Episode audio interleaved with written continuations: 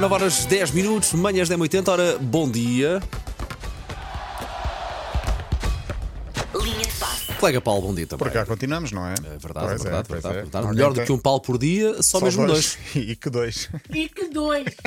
Não arranjam melhor disto Não na rádio portuguesa. Ah, pois não, isso é certinho. Nem de manhã a falar Muito de, menos. a falar de desporto ou de qualquer coisa parecida com isso. Temos de falar de Ronaldo, ah, não só do futuro, desportivo, do futuro desportivo, mas também da sua prenda de Natal, é? Eu fui lá comentar a, a Foste? Georgina. Foste? Sim, a quantidade de gente que fez gosto no comentário que eu pus, pá, porque apanhei logo a publicação no início. Ah, ok. Pá, e, portanto, o meu comentário ficou, ficou logo lá na primeiro. parte de cima. Sim. Já, já, já lá vamos. Para já, hoje acordei com o nevoeiro. Penso que ainda está. Não sei, não vou à rua desde Algum, as. algum. Eu entrei aqui na rádio, eram 5h40 para aí. A Já Cláudia não está a fazer referência a isso. Ok, muito bem. Eu lembrei-me da história de um guarda-redes inglês, Sam Bertram, em 1937. O que é que aconteceu? Ele era guarda-redes do Charlton, num jogo de futebol contra o Chelsea, a 25 de dezembro, até calha, calha bem. Estava uma neblina enorme, pouquíssima visibilidade, muito nevoeiro, o jogo a decorrer. O árbitro, às tantas, interrompe o jogo e manda todos para o balneário quando faltavam 15 minutos para o final da partida. Era tanto o nevoeiro que este guarda-redes não percebeu que o jogo estava interrompido. Está bem? E E ficou- onde é que a malta foi toda? Ficou a jogar sozinho. sim, sim, Durante sim, 15 muito minutos andou para ali, para um lado para o outro, essa bola nunca mais Isso chega. acontecia também muito nos barreiros, no, no- nos jogos da Madeira, não é? Muito- sim, mas eu não me lembro de ninguém ficar isolado, ah, ficar isolado sozinho no campo a jogar, ou a fingir que está a jogar à espera. Foi passado uns Isso é minutos. isso é isso é. Passado uns minutos, é um polícia que vai ter com ele e pergunta: o que é que você está aí a fazer? Estou à espera que a bola venha. Não, não, já está Sim, tudo já no as luzes apagadas, tudo no balneário. E ele ainda a jogar. Faz lembrar uma história. ahm, vou contar muito en passant. Ahm, quando nós éramos adolescentes e parvos, eh, jogávamos às escondidas e uma vez eh, tínhamos um rapaz que, foi, que, que sofria de bullying na- no nosso grupo e estávamos a jogar às escondidas e era meia-noite e mandámos-lo fazer, eh, portanto, ele ia para fazer a, brincadeira e nós fomos todos esconder, só que em vez de nos irmos esconder, combinámos todos, fomos para casa. Ah, e o rapaz, coitado, era, era como ir à casa dos gambuzinhos, não é? Todos nós fomos uma vez. E, to- e- e- e consta quem estava na janela que ficou a- depois passado um bocado, oh, podes ir para casa que já foram todos embora, já era Todos, bem uma da claro. manhã.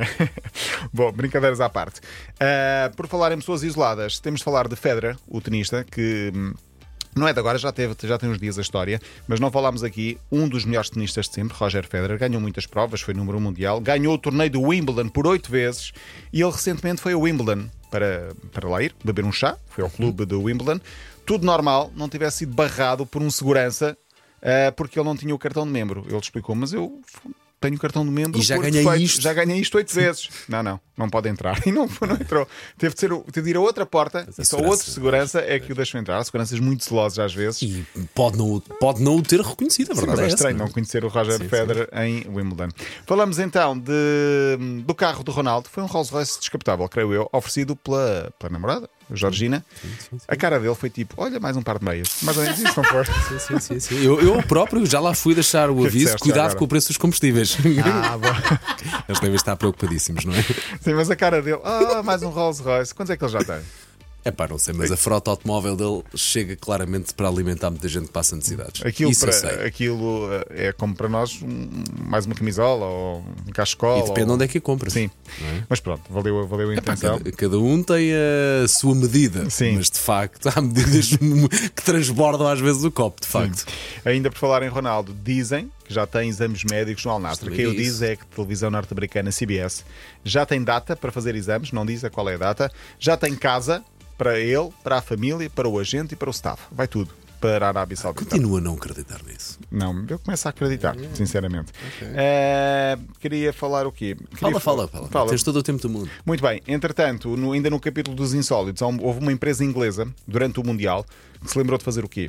18 mil camisolas estampadas, estampadas a dizer Inglaterra campeã do mundo 2022. Tentas agora tirar as letras e guardas para, para daqui a dois anos para o europeu ou para o mundial outra vez. 18 mil camisolas. O que é que aconteceu? Pois. O homem, ou esta empresa, diz que foi um ato de fé e confiança, porque a seleção estava a jogar bem. Pois. Já que não ganharam o campeonato, diz ele, agora podemos tentar vender as camisolas na mesma para as pessoas recordarem o Mundial e o bom futebol praticado por Inglaterra. Ou noutra modalidade, eventualmente. Sim, mas em 2022 já não vai acontecer mais nada. O futebol disse. eh, pois. Futebol está de regresso a casa, não, não vai acontecer em Inglaterra.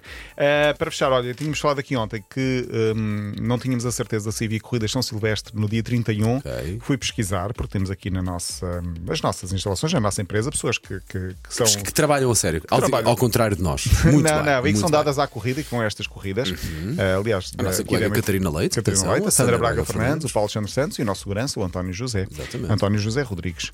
Tosé para os amigos. Uh, Tozé, portanto. o nosso Tó- querido Tozé. Tozé para os amigos. Ninguém entra nesta sempre a pina sempre a passar ali pelo Tozé. Tosé para os amigos, Tó para os mais íntimos. Uh, aí já não, pronto, já não, sei, entras. já Bom, não sei, já não então, sei. eh, o que é que vai acontecer? Vai haver uma maratona do, no, patrocinada pelo Corte Inglês na cidade de Lisboa durante a manhã. ok, ok. E na Amadora, a mais eh, tradicional São Silvestre, é durante a tarde. São 10 km. Quem quiser ainda pode participar. Digo eu, não sei. Estou a mandar para o ar, se calhar já, já fecharam as inscrições. Mas vai haver duas São Silvestre então no dia 31. Mas fui pesquisar por São Silvestre. Há inúmeras São Silvestre. Muitas. Espalhadas por todo o país e todo o mês de dezembro. Ok, muito bem. Paulo Rico, amanhã. Aliás, amanhã. de resto, esta semana estás sempre cá connosco, não estás? estou. Folgar é segunda-feira. Muito bem. Portanto, segunda-feira já sabe, fica já aqui o aviso feito. curar a Paulo. ressaca. Sim, sim, eh, eu ia dizer sim, sim, não, não, porque não parece sejas dessa, dessa praia. Bom, Paulo Rico, até amanhã. amanhã. Para ouvir nova linha de passe é 80.ol.pt e sempre disponível em podcast.